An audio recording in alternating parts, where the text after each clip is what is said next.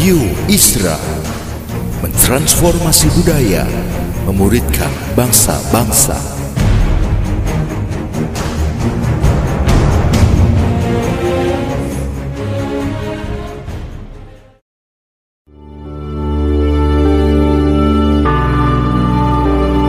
Apostolic Prophetic Messages mengungkapkan pesan dan arahan dari hati Tuhan bagi gerejanya demi menuntaskan mandat kerajaan Allah di Indonesia dan bangsa-bangsa.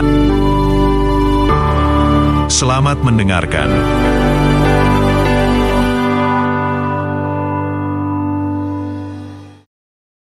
Masih ada yang di dalam hatinya. Here we go again. Haleluya. Ya, Em, nggak apa-apa. Yang paling penting adalah di dalam situasi yang seperti sekarang, kita tidak kehilangan pengharapan kita kepada Tuhan. Nah tahu belakangan ini saya Tuhan banyak berbicara tentang harapan, harapan, harapan. Bagaimana membangun harapan. So, kita akan membuka Alkitab kita dari kitab Mazmur 126. Ya, kita sering kali membahas Mazmur 126 hanya ayat 3 atau hanya ayat terakhir aja, ayat 5 dan ayat yang ke-6. Tapi saya mau sekarang kita melihat seluruh konteks dari Mazmur 126. Ya. Judul khotbah saya adalah Restoring Hope. Itu judul khotbah saya, ya. Ya. ya. Restoring Hope. Ini yang akan kita bahas. Seringkali kita mengalami keadaan kehilangan pengharapan. Setuju nggak? Itu terjadi. Nah, kita baca dulu dan kita kita uh, akan akan go through untuk melihat hal ini. Bahkan kalau memang ada waktu yang cukup, saya ingin menjelaskan kepada kita sekalian uh, ciri-ciri orang yang kehilangan pengharapan itu seperti apa. Ya, itu itu itu penting sekali untuk menolong kita membahas. Coba kita akan baca Mazmur 126 ya. Alkitab berkata demikian. Nyanyian ziarah ketika Tuhan memulihkan keadaan Sion, keadaan kita seperti orang-orang bermimpi. Haleluya. Pada waktu itu mulut kita penuh dengan tertawa dan lidah kita dengan sorak-sorai. Pada waktu itu berkatalah orang di antara bangsa-bangsa, Tuhan telah melakukan perkara besar kepada orang-orang ini. Tuhan telah melakukan perkara besar kepada kita, maka kita bersuka cita. Pulihkanlah keadaan kami ya Tuhan, seperti memulihkan batang air kering di tanah Negev. Orang-orang yang menabur dengan mencucurkan air mata akan menuai dengan sorak-sorai. Orang yang berjalan maju dengan menangis sambil menabur benih pasti pulang dengan sorak-sorai sambil membawa berkas-berkasnya. Nah, tentu ayat ini berhubungan sekali dengan apa yang ditulis ketika bangsa Israel ada dalam pembuangan, betul kan? Tapi tentu nyanyian Mazmur 126 ini uh, itu adalah salah satu koleksi dari 15 Mazmur yang namanya nyanyian ziarah. Ya kalau sudah perhatikan membaca Mazmur, suka perhatikan yang di atas. Kalau Mazmur 126 ini mengatakan nyanyian ziarah ya.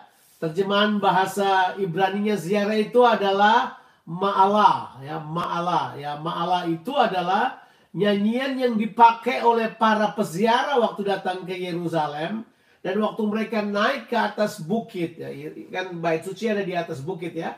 Jadi waktu mereka naik ke atas bukit mereka naik sambil menyanyikan nyanyian ziarah. Itu ada 15 uh, pasal nyanyian ziarah dari Mazmur 120 sampai Mazmur 134 ini ada 15 pasal. Kalau sudah perhatikan ya semuanya akan uh, itu nyanyian ziarah. Entah termasuk nyanyian misalnya uh, yang kita sering jadikan uh, apa Mazmur Salomo apa itu uh, ziarah nyanyian ziarah Salomo itu ya kalau bukan Tuhan membangun rumah itu semua bagian dari uh, Mazmur ziarah nyanyian ziarah itu disebut sebagai Song of Ma'ala atau Song of Degrees Song of Degrees itu adalah terjemahan lain kalau tidak salah NIV mengatakan Song of the Ascension. Nyanyian waktu mereka naik untuk berziarah. Jadi ini adalah nyanyian para peziarah datang untuk bernyanyi. Nah ini tentu ini menunjukkan hal-hal yang yang khusus buat kita.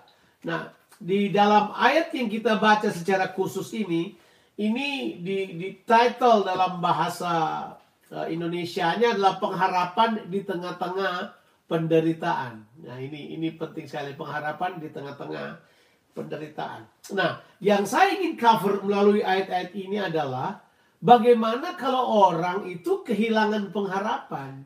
How to restore hope in you. Itu itu itu adalah hal yang penting. Sebab kalau orang kehilangan harapan, itu akan kelihatan. Ciri utama dari orang yang kehilangan harapan itu adalah mereka akan menjadi apatis itu jelas. Tahu apatis ya? Apatis itu adalah uh, udah. Ya yang nggak tahu ya udah. Mereka berpikir kesera-sera tapi ya ya udah gitu aja. Seperti itu. Nggak bisa melihat ke depan lagi. Mereka hanya hidup dalam level survival pada saat sekarang ini. Kalau orang udah kehilangan pengharapan itu sebenarnya mereka tidak bisa melihat masa depan lagi mereka tidak bisa melihat hari esok mereka.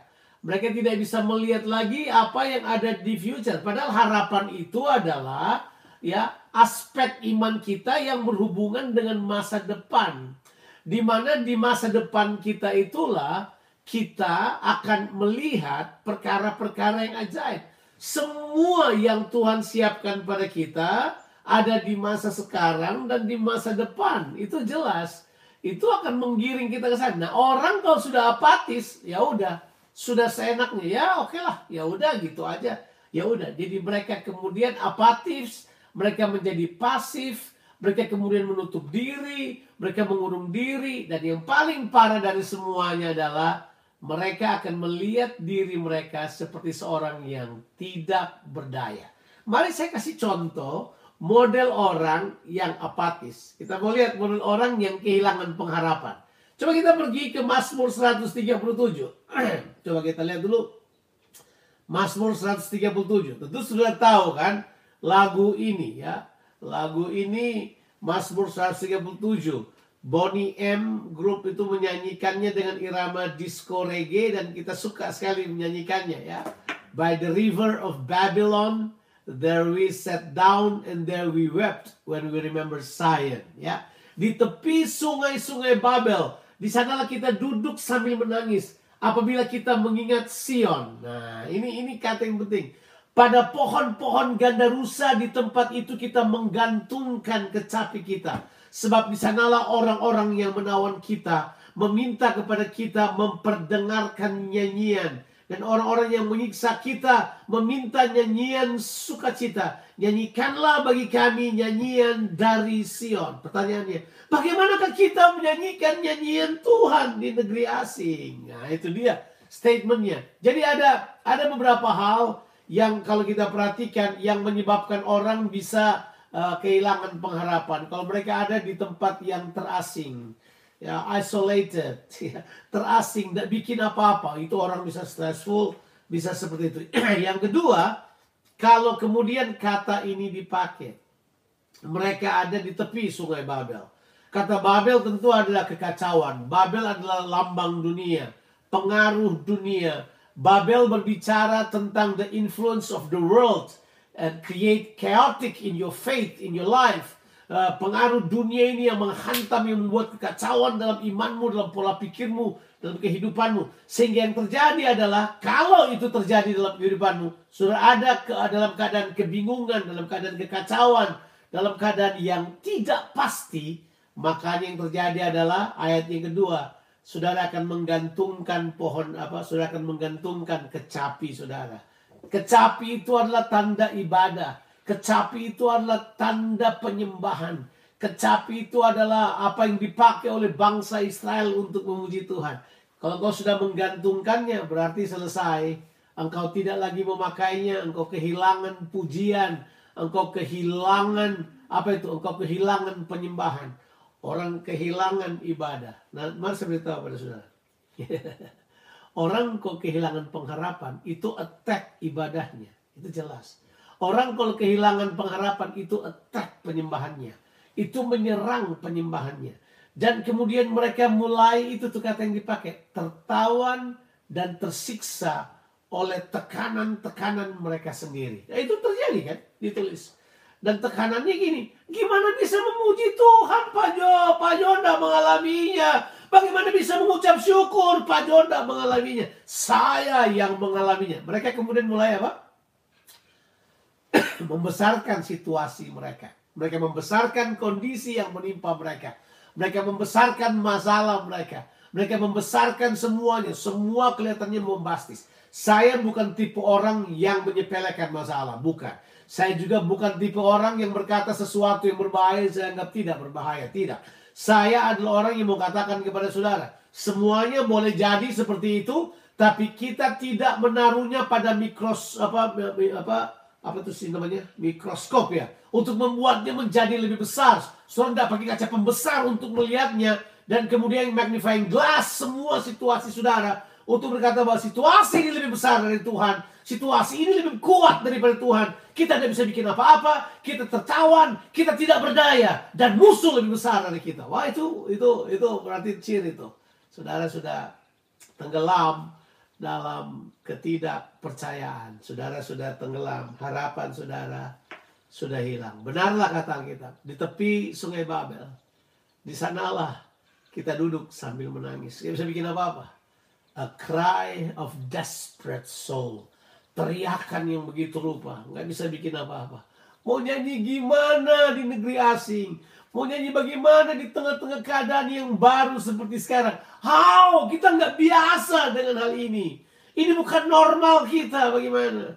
Ada orang nanti nyanyi kalau merasa semuanya normal. Tapi mari saya beritahu pada saudara, enggak. Kita kembali lagi ke Mazmur 126.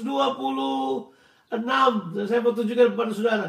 Kalau saudara dalam kondisi seperti apa yang saya katakan tadi, ya, saudara yang udah biasa dengan khotbah saya, sudah mengerti apa yang saya maksudkan.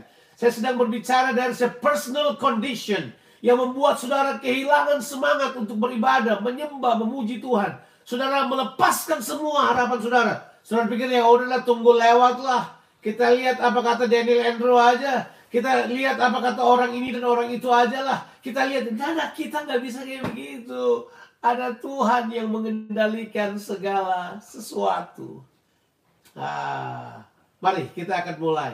Kalau saudara kehilangan pengharapanmu, saudara menjadi apatis terhadap imanmu. Saya mau katakan kepada saudara, Tuhan ada di situ. Tuhan ada dalam situasi yang seperti itu. Nah, bagaimana memulihkan harapan yang hilang? I like.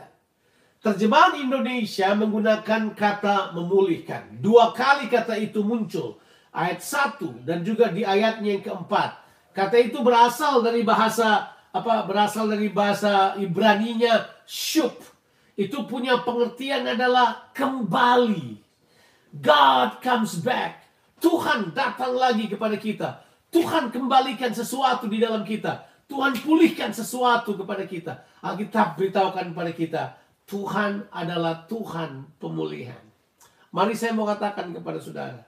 Kalau saudara sering mendengarkan khotbah saya, saudara pasti tahu. Saya sangat menekankan pengenalan akan Tuhan itu sangat penting. Saya sangat menekankan hal tersebut. Jangan pernah anggap remeh pengenalan akan Tuhan.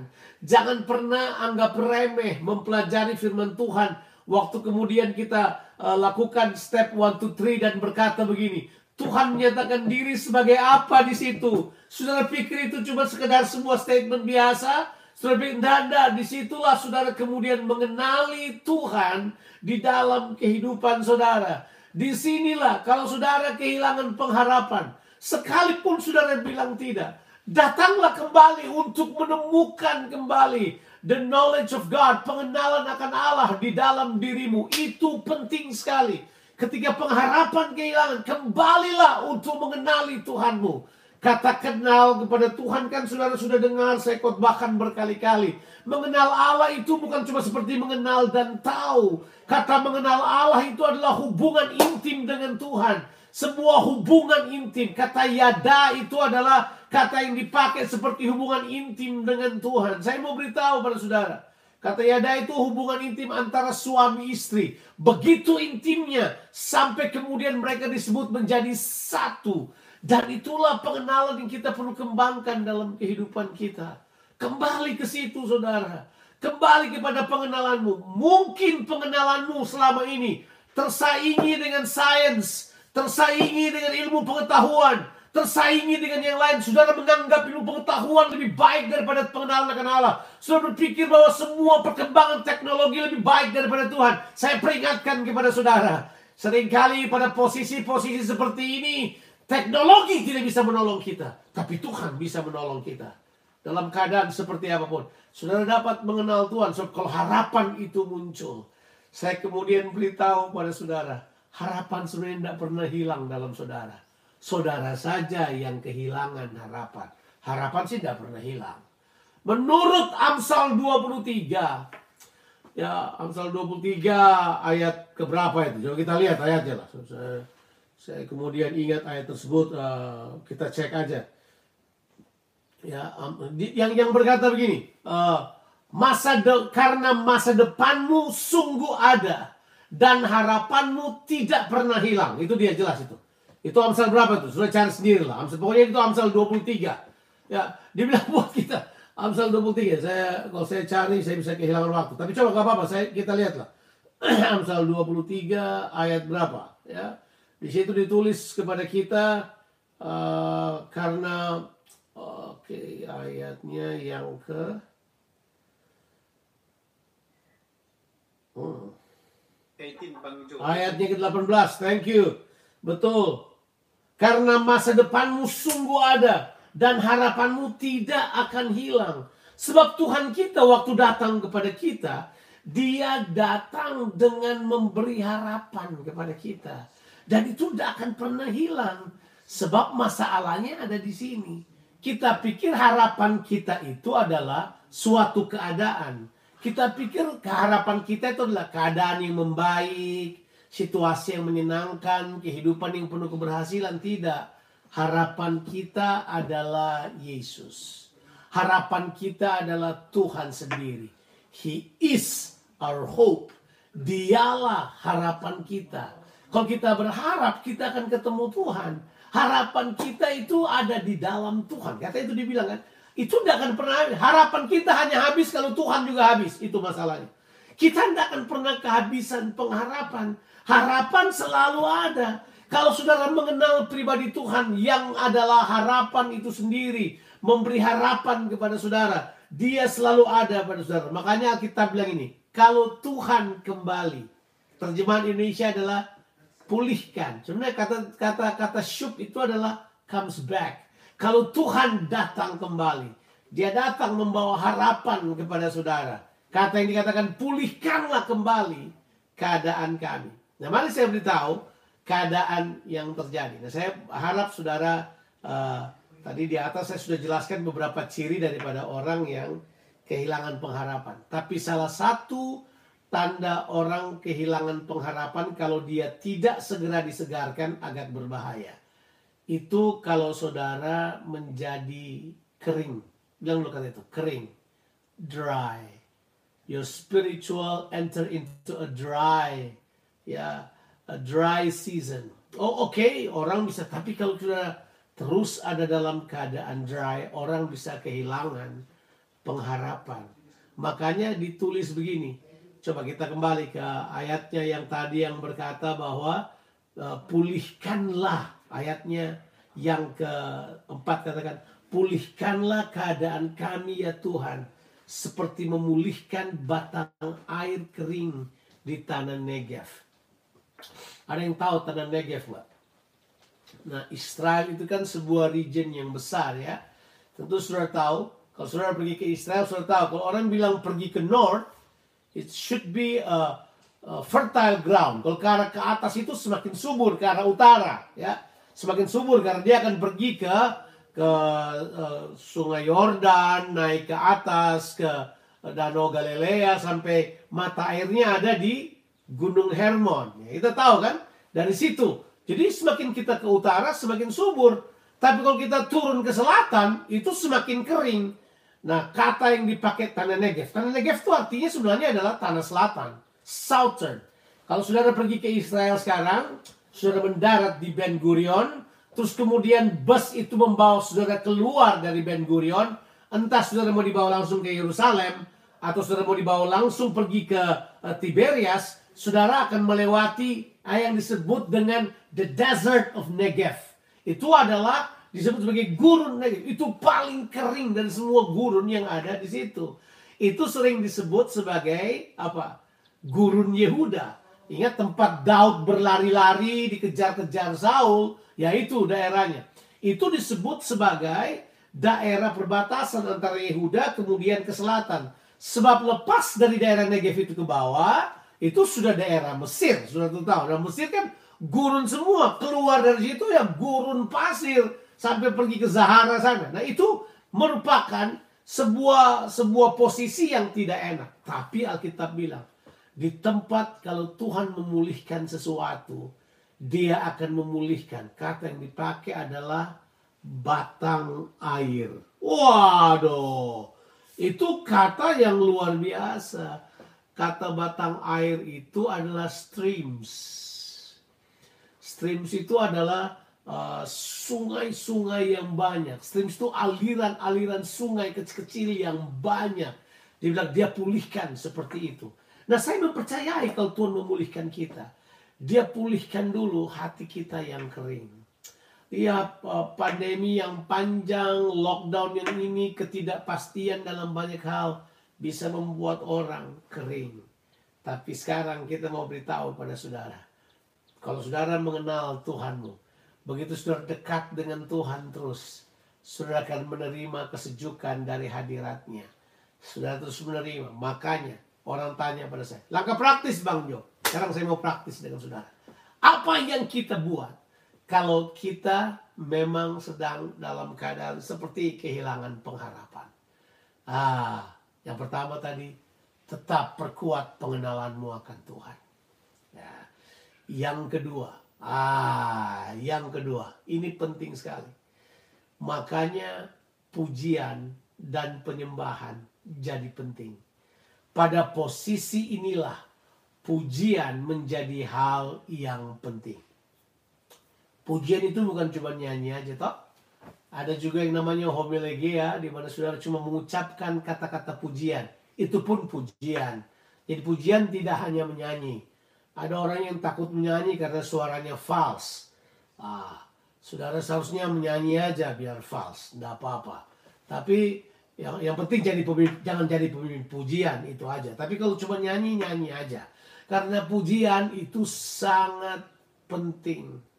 Kalau saudara dalam keadaan tertekan, pujilah Tuhan. Di sinilah kemudian kekuatan pujian yang melebihi sekedar nyanyian. Jadi we are not only sing a song, we sing praise to the Lord. Itu Alkitab tulis dengan jelas dua kata di ayatnya. Yang kedua. Pada waktu itu mulut kita penuh dengan tertawa ya. Ya. Shekoke ya. Shekok. Mulut kita penuh dengan tawa laughter. Ini adalah seperti seperti tertawa yang begitu rupa. Tertawa yang menyebabkan bangkitnya sesuatu yang ada di dalam kita sesuatu yang muncul dari dalam makanya kita beritahukan kepada kita kadangkala puji-pujian itu kita naikkan bukan cuman pada saat yang enak-enak aja. Oh kita mau akan adakan pujian syukur karena Tuhan telah menolong kita. Saya beritahu pada saudara, pujian syukur bisa dinaikkan juga sebagai korban di tengah-tengah kekeringan, di tengah-tengah perasaan yang tidak masuk akal. Start to praise the Lord. Sebab pujian yang seperti ini kita sebut sebagai pujian acknowledgement, pujian pengakuan pengakuan iman kita. Itu jelas. Apa pengakuan iman kita? Tuhan telah melakukan perkara-perkara besar kepada kita. Maka kita bersuka cita. Haleluya. Di sinilah kita menemukan koneksi antara pujian dan sukacita. Sekali lagi, pujian adalah bagian kita. Sukacita adalah apa yang Tuhan siapkan di hadiratnya. Jadi, gak ada masalah yang susah di sini. Kalau saudara mulai memuji Tuhan, acknowledge pengenalanmu akan Tuhan. Katakan siapa Tuhan dalam kehidupanmu. Perkatakan berulang-ulang kali. Berkata dengan perkataan iman. Naikkan pujian sebagai pengakuanmu. Pada saat-saat seperti ini. Mengakui Tuhan adalah hal yang paling penting. Mengakui dia. Tuhan itu tidak mencari pengakuan. Kita yang butuh mengakui itu. Supaya jiwa kita menyadarinya. Waktu kita mengatakannya, jiwa kita menyadarinya bahwa Tuhan pemulih dia mengasihi kita. Dia adalah harapan yang tidak akan pernah hilang. Dia adalah harapan yang tidak akan pernah habis. Karena Yesus telah melabuhkan harapan kita. Melintasi semua langit. Dia telah melintasi masuk pada kekekalan. Di mana Yesus ada, di situ harapanmu ada. Dan kalau kau ada di dalam Yesus, engkau tidak akan pernah kehilangan pengharapan. Untuk itu, pujilah Tuhan. Karena dia telah melakukan perkara yang besar apa yang Tuhan sudah kerjakan pada saudara? Saudara mungkin berkata, nggak ada tuh. Saya nggak digaji oleh Tuhan, saya digaji oleh pemerintah, saya digaji oleh apa? Saya beritahu pada saudara, makan tuh gaji. Kalau Tuhan udah kasih kamu nafas, kamu mau makan apa? Kalau Tuhan udah kasih kamu kehidupan, kamu mau bikin apa?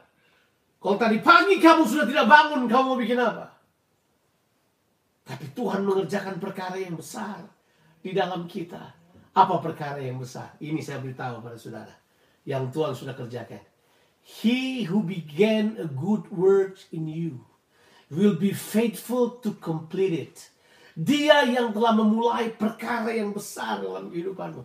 Untuk setiap saudara yang telah percaya kepada Yesus. Dia telah memulai suatu pekerjaan baik di dalam dirimu dan dia akan terus menyelesaikannya sampai sempurna. Dia tidak pernah berhenti. Dia terus bekerja. Saat basah dia bekerja, saat kering dia bekerja, saat saudara berkelimpahan dia bekerja, saat saudara kekurangan dia bekerja, saat saudara di lembah dia bekerja, saat saudara di gunung dia bekerja. Dia bekerja terus untuk menyelesaikan rencananya. Karena dia faithful.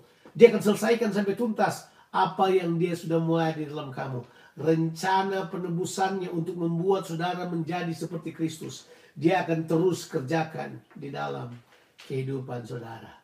Ah, ini dia. Waktu saudara mengakui Tuhan, mata saudara akan terbuka melihat apa yang Tuhan siapkan buat saudara. Sukacita di hadiratnya mulai muncul. Ingat, sukacita bukan cuma soal tertawa kan? Sukacita itu adalah kekuatan. Do not see a joy only laughter. Joy is the strength. Itu adalah kekuatan di tengah-tengah masa sukar untuk dapat menyatakan kepribadian Tuhan bagi dunia ini. Kemudian kata itu muncul. Saya tidak, kalau saudara kehilangan pengharapan, pujilah Tuhan, pujilah dia. Yesaya 61, kita perlu baca ayat ini. Yesaya 61 ayatnya yang ketiga. Yesaya ya Yesaya 61 ayatnya yang ketiga. Tentu sudah tahu ayat-ayat itu ayat-ayat itu juga adalah ayat-ayat pemulihan kalau sudah baca ya. Ya. Itu diberitahu Tuhan datang untuk memberitahukan ini ini kalau Yesus datang kemudian ini yang dia bilang buat kita. Apa dikatakan situ? Dia akan mengubah ratapan kita itu menjadi puji-pujian. Kemudian kata yang dipakai dengan jelas di situ, dia beritahu buat kita, dia memberikan kepada kita apa saudara? Puji-pujian, nyanyian pujian, ganti roh yang tertekan. Ditulis di situ, ya. Ya uh, Yesaya 61, saya buka Mazmur saya salah. Yesaya 61 uh, ayatnya yang ketiga ya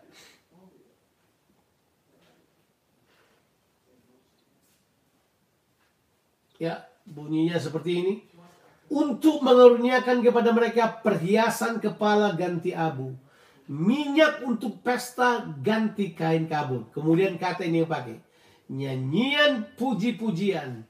Ganti semangat yang pudar. Terjemahan bahasa Inggris adalah The garment of praise for the spirit of heaviness.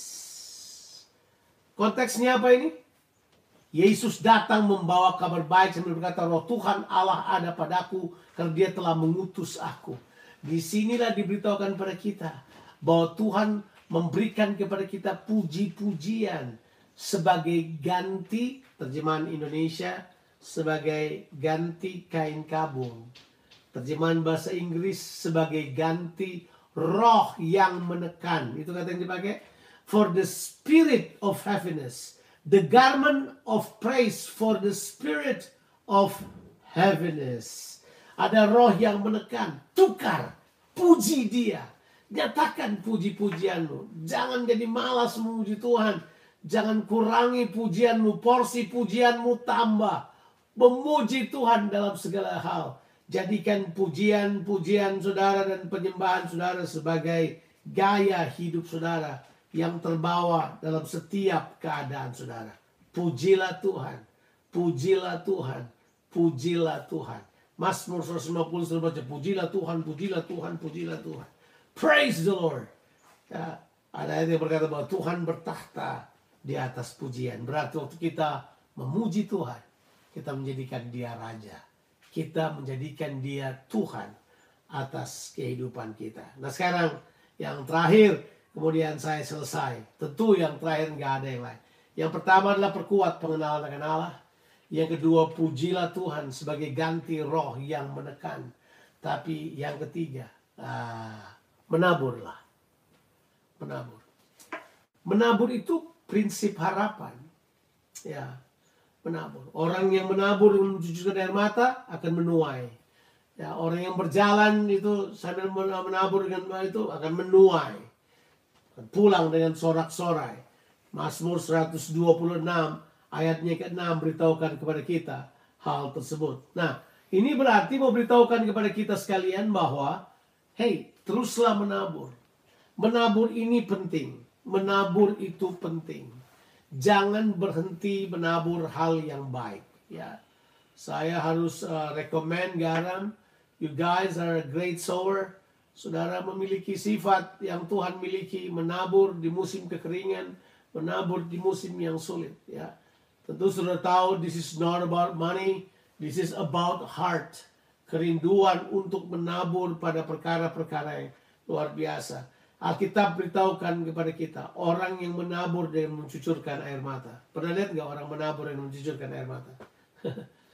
Itu berarti memang mungkin sudah tidak ada yang harus ditabur, tetap menabur aja they, they still do that. Uh, ada cerita di kejadian 26, tapi saya tidak akan pergi ke situ. Tapi kata itu, sorak-sorai. Ya, sowing in the midst of famine. Menabur di tengah-tengah kelaparan. Menabur di tengah-tengah kesulitan. Itu memberikan harapan buat kita. Sebab apa yang kamu tabur, itu kamu pasti tuai. Tabur kebaikan.